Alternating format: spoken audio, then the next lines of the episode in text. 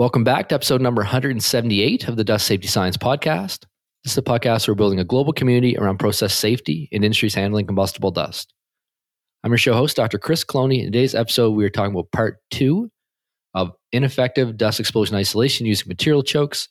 In this one, we are focusing on rotary valves, and we're doing that with Jeff Mycroft, Regional Sales Manager of Fike Canada. Jeff, welcome back to the podcast. Thanks, Chris. Thanks for having me. Glad to be here. Excited to have Jeff back on this week, talking through this part two. Jeff gave some of his background in industries handling combustible dust and explosion protection last week. Uh, he works with Fike Canada. He's based in Ontario. Um, a couple decades now in explosion protection and a lot of practical hands-on knowledge in terms of safety systems, from prevention to protection to isolation, which is kind of the topic of today's podcast. So last week we talked about the passive isolation technique of using material choke in a screw conveyor. We talked about some considerations and reasons around why that has been removed from N F P A sixty-nine. Again, from last week, we don't actually know when and how it was removed. As far as I can go back in the standards, two thousand eight, and it has a note saying that it was removed. Um, but we talked about where some practical challenges in terms of it, the design isolation method working as planned. Was it, you know, what are the different failure modes? And does it even really work that well as a material moving device? And so it didn't check any of those boxes. At the end of the day, it wasn't a great uh, technique. Um, today, we're going to talk about rotary valves, which are a accepted isolation method in N F P A six fifty-two, sorry, in N F P A sixty-nine. Uh, if you look at Chapter twelve on deflagration control by passive isolation, uh, Section twelve point two has passive isolation techniques, and twelve point two point four covers this topic of material chokes looking at rotary valves. So that's what we're going to be talking about today. We'll talk about what is a rotary valve, what is the passive isolation technique that's used for these systems as far as twelve point two point four is concerned. What are the two options for uh, isolating explosion, and when would we use one or the other? We'll talk about some of the different design considerations for these type of systems, where can they go wrong, and the different failure modes that are there, and some of the best practices for maintenance of these systems over time. Jeff, we gave some of your background last week's episode, so I think we'll jump right into the topic. What is a rotary valve, and what are the two allowable explosion or deflagration control methods in regards to passive isolation that are outlined in N F P A sixty-nine? Okay, rotary valves are actually a common process tool before they even identified as a explosion iso- isolation device, if designed correctly, uh, of just getting product out of vessels. It rotates. It has a series of fingers or vanes, um, and as the valve turns, product from above uh, collects in these vanes and then is discharged below into a secondary uh, chamber space vessel. And it can be an explosion, effective explosion isolation device, but there are specifications they have to uh, conform to.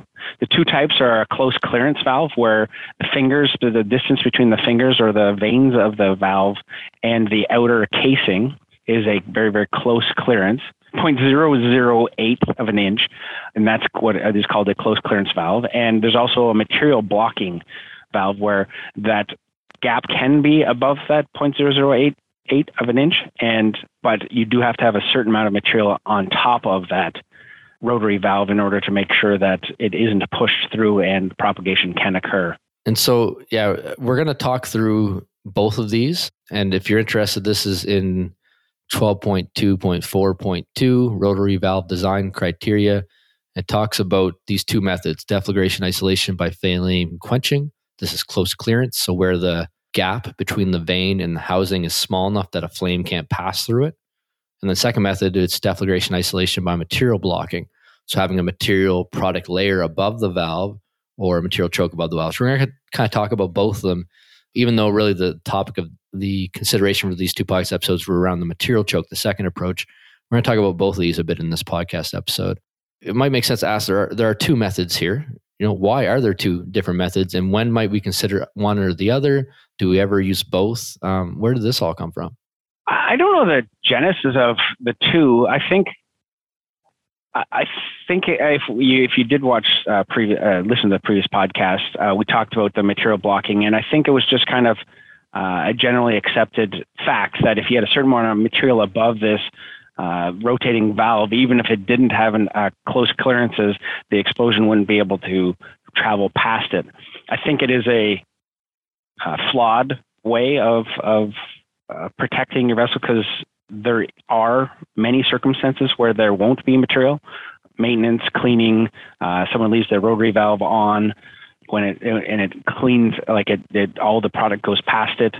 Level sensors fail actually quite often. So there's it's an, it's an incomplete method of. There are ways of defeating that uh, that explosion isolation device. There's it's not a reliable way of doing it. Whereas the close clearance valves, that's not the only parameter, by the way. And both, they have to have a minimum of six fingers or veins, and they have to have at least two of those veins engaged in the housing at any point in time so the explosion can't pass through. So there are other aspects to the rotary valve, but the close clearance valves, in most cases, is what's, like if you get an N F P A compliant rotary valve, when you're buying it, it should be this close clearance uh, style, and it and it is very, very effective. However, the caveat being there that close clearance valves, over time, those fingers, those veins on the outer surface can wear, and that gap that was, I guess, zero point two millimeters is probably a better way of saying it. The gap that was at max zero point two millimeters can wear and become bigger. So maintenance may need to be done on these. Well, maintenance absolutely does need to be done on the valves, but some sort of intervention you may need to. Sometimes there's replaceable uh, edges to the fingers. Other times, some sort of uh, Uh, reconstruction of those veins or replacement might maybe need to be done. Yeah, and Jeff used a really good term here in terms of um, an N F P A compliant valve, and there there are a lot of notes in this twelve point two point four about these systems. Um, it talks about design considerations, then it talks about these two options, um, and that sort of has you know different things on the number of veins that are required. Has another subsection on rotary valve with material blocking that talks about some design considerations there about, you know, the level control switch, how it's interlocked, uh, minimum layer above the valve. And then another subsection that talks again about these close clearance rotary valves and some of their requirements. And the point that I'm trying to circle back around to is, if you have the question of if this is an N F P A compliant valve, it has to meet all these. If it fails any one of these tests, and there is approximately fifteen, I'm going to say, kind of points here, then then that's a failure mode of that valve that has been identified in N F P A sixty-nine as being important to consider. And if it doesn't meet one of those requirements, then it's not an N F P A compliant valve. You mentioned a couple of things here, Jeff, and you mentioned, actually you mentioned all, all kinds of stuff. So you mentioned alternative failure methods. I'll label this as at the moment. I think we're going to circle back to it. So you do have a guaranteed level of material. What if your level sensor fails? What if you have complete discharge of that material? What if you have rat holing or other sort of flow issues in your vessel? So we'll say alternative failure modes. And then you talk about wear and maintenance over time. The other one I kind of want to bring up is, if you do have these close clearance valves, some materials are actively difficult to use. Like I've heard, you know, fibrous materials where they're getting blocked and and chalking that system or, or um, blocking that system from actually moving. So I don't know if those are cases where you'd also see product layers used in addition, where you can't get away with having such tight tolerances on the on the veins. And I think there are some solutions to that, right? Like you can have kind of rubber tipped veins and things. I don't know if, Jeff, there's anything there that is worth kind of bringing up at this stage about different types of materials not being able to get through the rotary valves, and then how that ties in. That's a great point. Uh, depending on the material, rotary valves aren't useful at all. You probably, if you work in that industry, you probably know this already. But if not, at the design stage, fibrous materials, like, I don't even like large chunks of wood. Not large, but you know, like uh, when you're shredding wood, you get uh, fines, and you get some of the larger stuff uh, in pellet industries and, and things like that. You get a, a wide variety, and that fibrous nature of it actually gums up, and plugs form above it. So the rotary can be rotating for hours and it not be pulling anything through, or even worse, it can get jammed up, and that excess friction can uh, can cause sometimes fires. And then that's not even including if it's outside the heat of the summer and the cool of the winter, that gap that's supposed to be zero point two millimeters. If it's zero point two millimeters in the summer and then the winter comes around, now the the, the valve won't even rotate because the, the it cooled enough that the the outer housing can cool and cause it to not rotate, or vice versa. In the summer, it can expand and uh, the gap is bigger. So there's a lot of performance related issues that need to be considered depending on the industry that you're in. And so we talked about uh, atmosphere there for, for a little bit, the, the heat and cool, but some products just don't like to go through rotary valves. Or another reason why you wouldn't want to use them as well is if you're trying to do something quickly. Rotary valves are not designed for speed of of discharge from a vessel or or ingress into another vessel. You need exceptionally large valves in order to get large amounts of product in it. So sometimes you just might not want to use these devices for one reason or another. But if you are using them, you do need to make sure, hopefully it's the close clearance. Um, this should be the way uh, people are going. But if there's something that's in that process that doesn't allow that, then you just need to make sure that the explosion isolation, if you're using a poor explosion isolation, that protection will always be there.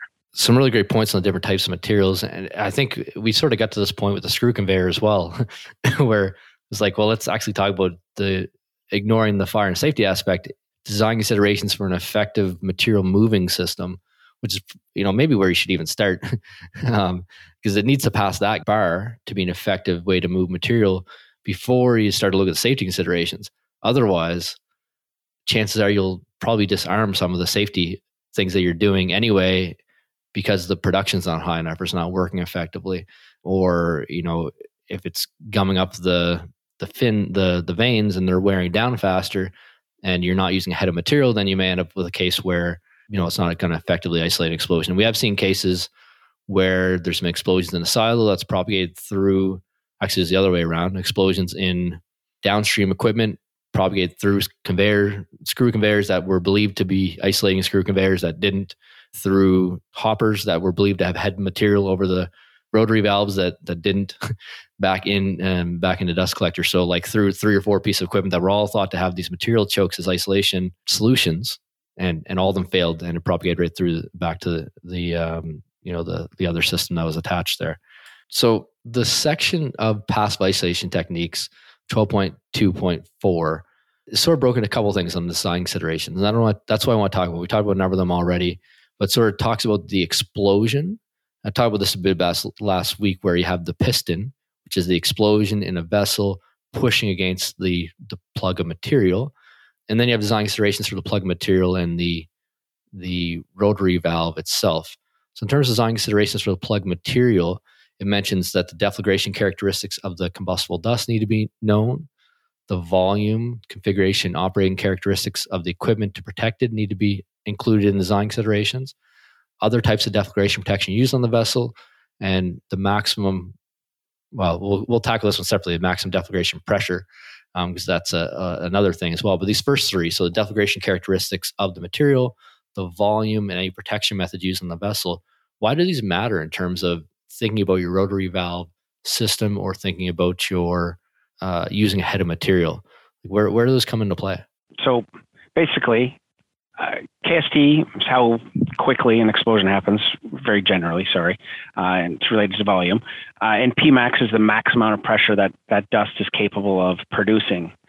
That, in conjunction with the volume of the vessel, uh, can have uh, huge effects on how much product would be needed on top of a the material blocking rotary valve. If it's a short, small explosion, less material would be needed in order to provide that barrier that's permanent. But like you said, on a, let's say a large silo, that piston is going to be much, much bigger and much, much longer. And, or if the K S T is uh, a, a certain uh, number, there, it's going to produce a lot more pressure, a lot quicker, and it's going to last a lot longer, depending on the scenarios that are involved, depending on the dust, depending on the volume of the vessel, and some various other like length to diameter ratios and whatnot. So all these things would be factored, need to be factored in. So the valve itself needs to be able to withstand whatever the maximum pressure that's going to be generated uh, in this event. That that's clear, but how much product needs to be above the uh, and a material blocking rotary valve is the big question mark. So I guess just to break it down a little bit, like if you have icing sugar there, really, really fine, dry, uh, light dust in a large silo, you're going to need, I don't know, I, I'm not, I have no idea way to, uh, of determining how much you need, but you need, let's say, multiple feet on top of this rotary valve. Whereas if you have, let's say, uh, something heavy like a corn I don't know, um, even a metal dust, uh, depending on the industry you're in, you would need less of that uh, there. It would, it depends on how it moves as well. Uh, but you m- may need less of that because it would stay there. It would, it's not going to move as easily. The larger particulate's not going to pass through the veins. I'm not making this very clear, but it's one of those ones where this would need to be determined in order to, to ensure that you have a proper exposure and isolation method when you're using material blocking. Yeah, and I've been just kind of digging into, I have N F P A link open here, so I'm looking at six, uh, sixty-nine and just kind of looking through some of the appendices to see what it says. So it, it is also kind of, you know, hand wavy about how much material to put on top. It says um, material blocking method is more appropriate for deflagrations originating at the top side of the rotary valve, which I didn't actually, I, I was picturing the other way, sort of this conversation, but, you know, pushing that down into the valve is, uh, might be more effective. Um, where there's potential for deflagration originating in the bottom side of the rotary valve, using the material blocking method, the owner and operator should take into account the potential for material displacement and possible transmission of the deflagration. Um, so that's under the the appendice, that's under the sort of shell material. It gives you an idea of some of the considerations. Again, so if you have a larger, a longer duration explosion, higher pressures, these are all cases where if that material is moved in enough degree that the flame is allowed to transmit, then it's not going to act as a as an explosion isolation device. I think that all comes into really, if you're using this, the, the thing about material chokes that I've, I've learned over these last two podcast episodes, and I don't know if if you agree, Jeff, but they seem pretty easy to sort of hold your thumb up and say, oh yeah, that, that will work. And really, I think what we're saying is, no, it needs to have a pretty critical eye look at it to to use that approach. And it's probably best in this case to be using both the the close clearance veins and and the um, head of material. Although I, I'm not sure that's a general statement that can be made, you know, on this podcast, but yeah, I don't know if that's, you come across it where you just kind of look at it and go, yep, this this looks about right. And you talked about it last week, actually, on the podcast. You said you ran some tests down the, the Fike facility where everybody thought that the, the screw conveyor was going to stop the explosion. And there's some pretty knowledgeable people there looking at that, I'm sure. And uh, and it turned out that didn't. So it's pretty easy to underestimate the power the explosion could have in, in terms of removing this material. Um, anything to add on that, Jeff? No, you made some really good points there. Uh, so I guess back to both.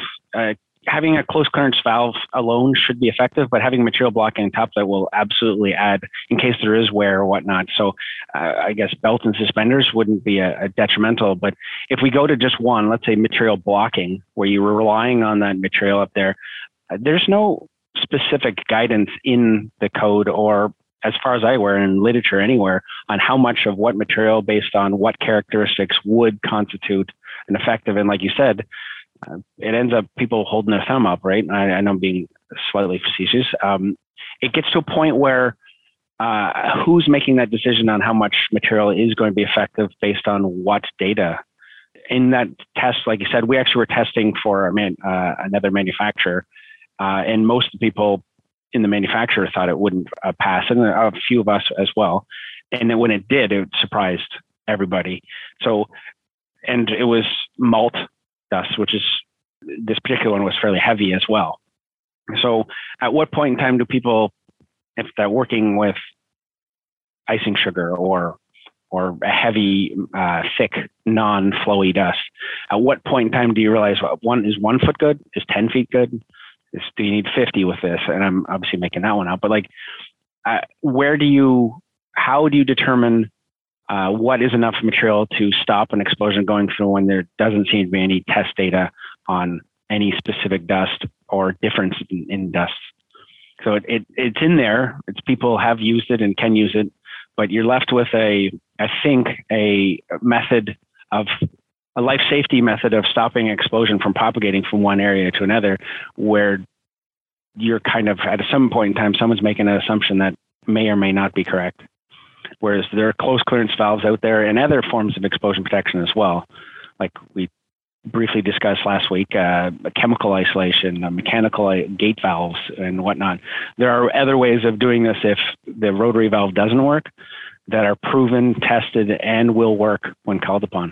Great summary. And I think it's it's really important to consider, does it work when you install it? step one. and and some of these things we're talking about, you know, just won't work when installed. So they sort of fail that that barrier. And then there's considerations of, okay, does it work when installed during abnormal operation, or not not even abnormal operations, but non-intended use operations? So startup, shutdown, when other equipment fail, level sensors, that sort of stuff. So that's like level two. And then level three is, okay, what's going to happen over time?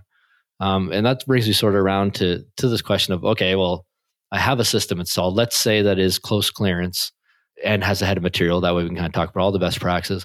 What are some of the, you know, kind of best practices, specific guidelines that people should be looking at over time to maintain these these safety systems so that, like you said, they act upon, act correctly when they're called upon? That's a good question. Uh, it really depends on the process and the technology you're using. So the close clearance valves, the biggest thing on that is all the other things are, if our, all the other things are compliant, the thing that you have to worry about most is that clearance. So if you have a, an abrasive product, uh, corn is very, very abrasive, or cements and stones like that, depending on what industry you're in, uh, that can wear down things extremely, extremely quickly. So again, it might not be the best form of protection, but even if it is being used, you just need to check that clearance is being uh, sustained over time. And what that looks like depends on the application. The good, if you're going to have to go in there regularly and, and maintain it or adjust those clearances, then you probably want a rotary valve that um, can you can use in situ. It, it, you can have the whole inside slide out to the side without removing the valve. So those are performance upgrades that might be worth uh, looking into. Whereas if you're using, say, material blocking, uh, then there's a whole bunch of things that need to be maintained. You have to make sure the level sensors are, uh, you probably should have redundant level sensors because they do tend to fail quite reg- regularly. But if not, you need to make sure that that is being maintained, that that the, not only the level sensor, but the material level that's on there being maintained.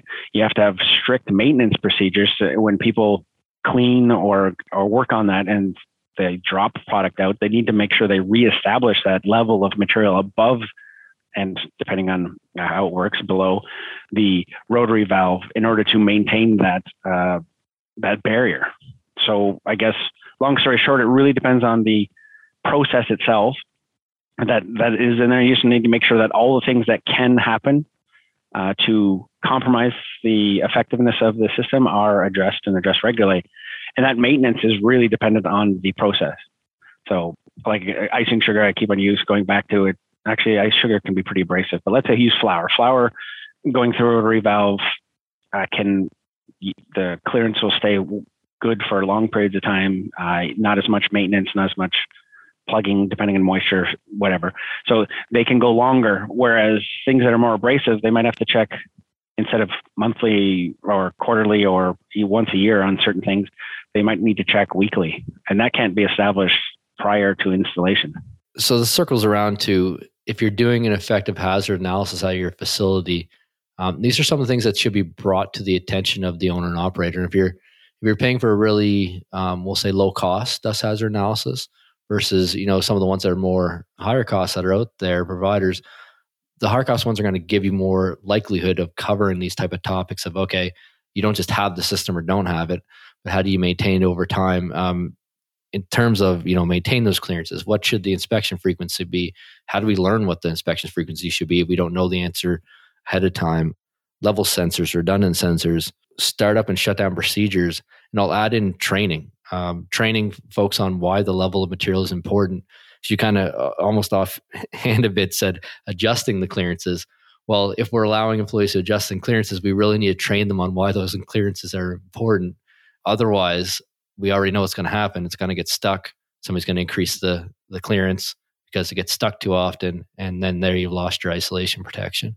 Um, so having that employee engagement, having that employee training set there so that they know why they're that way. Not to mention rotary valves are a challenge for hand injuries and, and other things like that as well, which needs some pretty extensive training.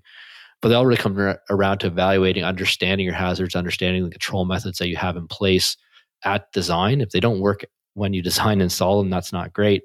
Um, but also, you know, are they working as the system ages and over time, and how do we make sure that they're, they're continuing to work safe? That's a good point. I, I think you brought up the uh, really big one is training. I think you could probably do an episode just on training alone, uh, why it's necessary, uh, because you can, depending on the methodology, depending on the method of protection you're using, it can be worked around, and and that's why it's good to have a system in place that is hard to or virtually impossible to. Like it, it will work when it's called upon, whereas things like material blocking, where you can, without, if someone hasn't been trained properly, you, you will lose that protection.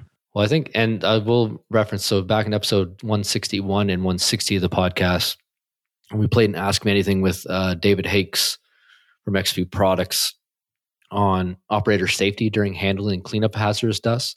He actually talked quite a bit in that episode. I'm not sure which one, the, the first half or the second half, around um, things like hand injuries with rotary valves and that. So if you're you're listening to this and, and this is a system that you use a lot, you want to know more about that, um, those two episodes might be something that have, have information that's more that's helpful for you as well.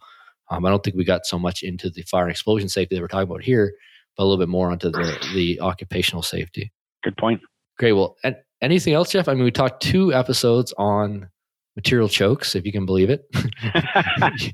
um, and and I can, um, because there have been lots of cases where these type of systems just, just don't work, either designed incorrectly, designed not thinking about, you know, the, the typical upset conditions that might happen, not maintained over time, interlocks not being maintained, sensors not being maintained. And I will, I guess I gotta, I gotta do this last point, because I had a big thing in my notes here, and this is a whole nother, it needs another podcast episode, but I'll, I'll say it as a statement here. The reason that people gravitate in terms of process safety perspective, if you're a process safety engineer, you're a process safety consultant, one of the reasons people gravitate towards systems like this is that they're a passive isolation system. It's even in N F P A sixty-nine as a passive isolation system. What that means is that the actual mechanics of what happened is, is passive. It's there. The problem with passive systems and sort of inherent safety in general is that it is an excellent approach, an excellent lens to look at safety, but you need to think about if you're translating risk. So if you have a passive system that is detrimentally controlled on a, a level sensor, it's not a passive system. It's an active system. There's a level sensor that tells you whether or not that passive system in place. So you've actually translated your risk from what you're thinking is, you know, a passive, inherently safer approach that's farther down in the hierarchy of controls. But if it's controlled by an active system, or even more, you know, important, if it's controlled by an inspector coming and looking at it every day, um, well, then now you're into administrative controls, which are even even weaker. So if you're translating that risk in, into other areas, it, we we really need to think about whether or not that actually is a passive safety system at the end of the day. And that's sort of a, a way bigger topic. I didn't prep Jeff, Jeff to talk about that one, so I'll leave him with any comments he has on it. But just something I've I've seen a lot where, yeah, if you say something's further up or down on the hierarchy of controls in terms of being a, a passive system, inherently safer design system, you need to make sure it's not controlled by some other thing that's a less effective administrative control or, or active system. And this is a great case of it. Head of material is a, you know, a passive isolation device, but if it's controlled by a level sensor that's an active engineering device, those things fail, um, fail much more commonly. So I don't know, Jeff, I'll, I, I've I teed you up for that massive question. um, anything else to add there? Or the other alternative is just uh, any last comments for the, the audience today on this topic of material chokes, um, screw conveyors, and rotary valves. I think you summarized it really well, and I was really good. I just actually have one. We kind of referenced it, that there's a ton of things in twelve two four uh, and tells you how to, what needs to be done. The one thing that's in there that we didn't mention is the rotary has to shut off. In the event of an explosion uh, or fire, the rotary has to turn off, so it's it's not conveying burning product into that secondary uh, area. So it the re- reason why you, you keyed me up on that is because it, it it is a passive system, but there are active things that are, are associated with that. And a lot of people get an N F P A compliant valve and then stick it below their process, but then don't interlock it with the system, and that has to shut off uh, when there's an event, in order for it to work. So I guess uh, last little thing, read all of the, uh, it's available online. You can read it uh, for free. If you're getting a rotary valve and implementing it, read all of the points, the qualifications, and just make sure it does shut down when the system when there is an event. Yeah, and it, it's we we sort of made it sound like it's a big s- section. It has a lot of bullet points, but it's not very many words. It'll probably take you about you know two and a half minutes to actually read the. Like it's not not even two and a half minutes. It's not a huge amount of reading. So if you go to N F P A dot org slash sixty-nine, number sixty-nine, um, that will pull up N F P A sixty-nine for you. There should be a free access button there. At least there is today. I hope there will be in the future. If you're listening to this, um, you can open up the newest version, go to twelve point two point four, and read through it. And there's not, you know, there's not a, a it's not really complicated, heavy reading. So don't be nervous of it that way. But it just does have a lot of bullet points about number of vanes, about the interlocking, about control switches. And my guess is, and I don't know this, but that each one of those has been added each time we have a failure of this system.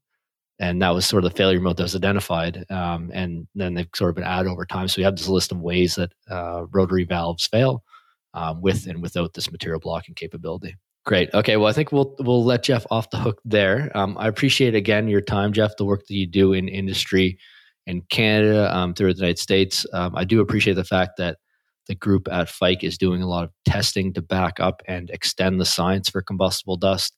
It's really helpful to generate that level of understanding with, you know, doing a risk assessment, recommending equipment, but also backing it up by uh, going in and blowing things up, by lack of a better term, in a safe manner, where we can evaluate the consequences. Um, but it is a, a way to move the industry forward. And I know Fike's really been on the top of doing that for, you know, longer longer than I've been alive, certainly, and and quite a bit longer than that from my understanding. So a big kudos to the group down there in, in Missouri, a big group kudos to, to Fike Canada and, and Fike Europe and U K and, and everywhere else in the world as well.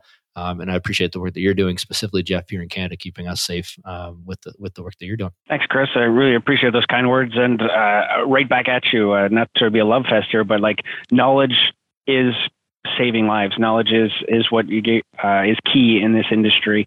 And your podcast and your website is really driving that right now, and it's very, very helpful. I've known many people that met out on the, on the road and talked to them about various issues, and they've actually said they're using your resources um, and to drive them forward. So it, it's getting out there, and it is definitely helping.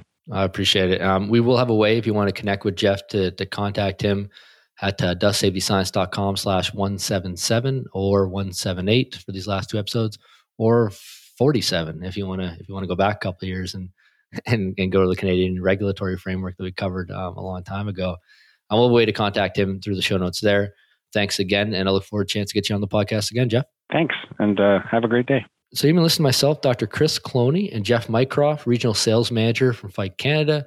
He's based in Ontario, and we'll be talking about ineffective dust explosion isolation using material chokes.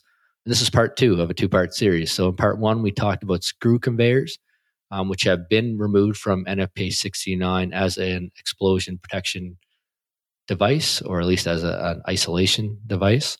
And in this episode, we talked about rotary valves.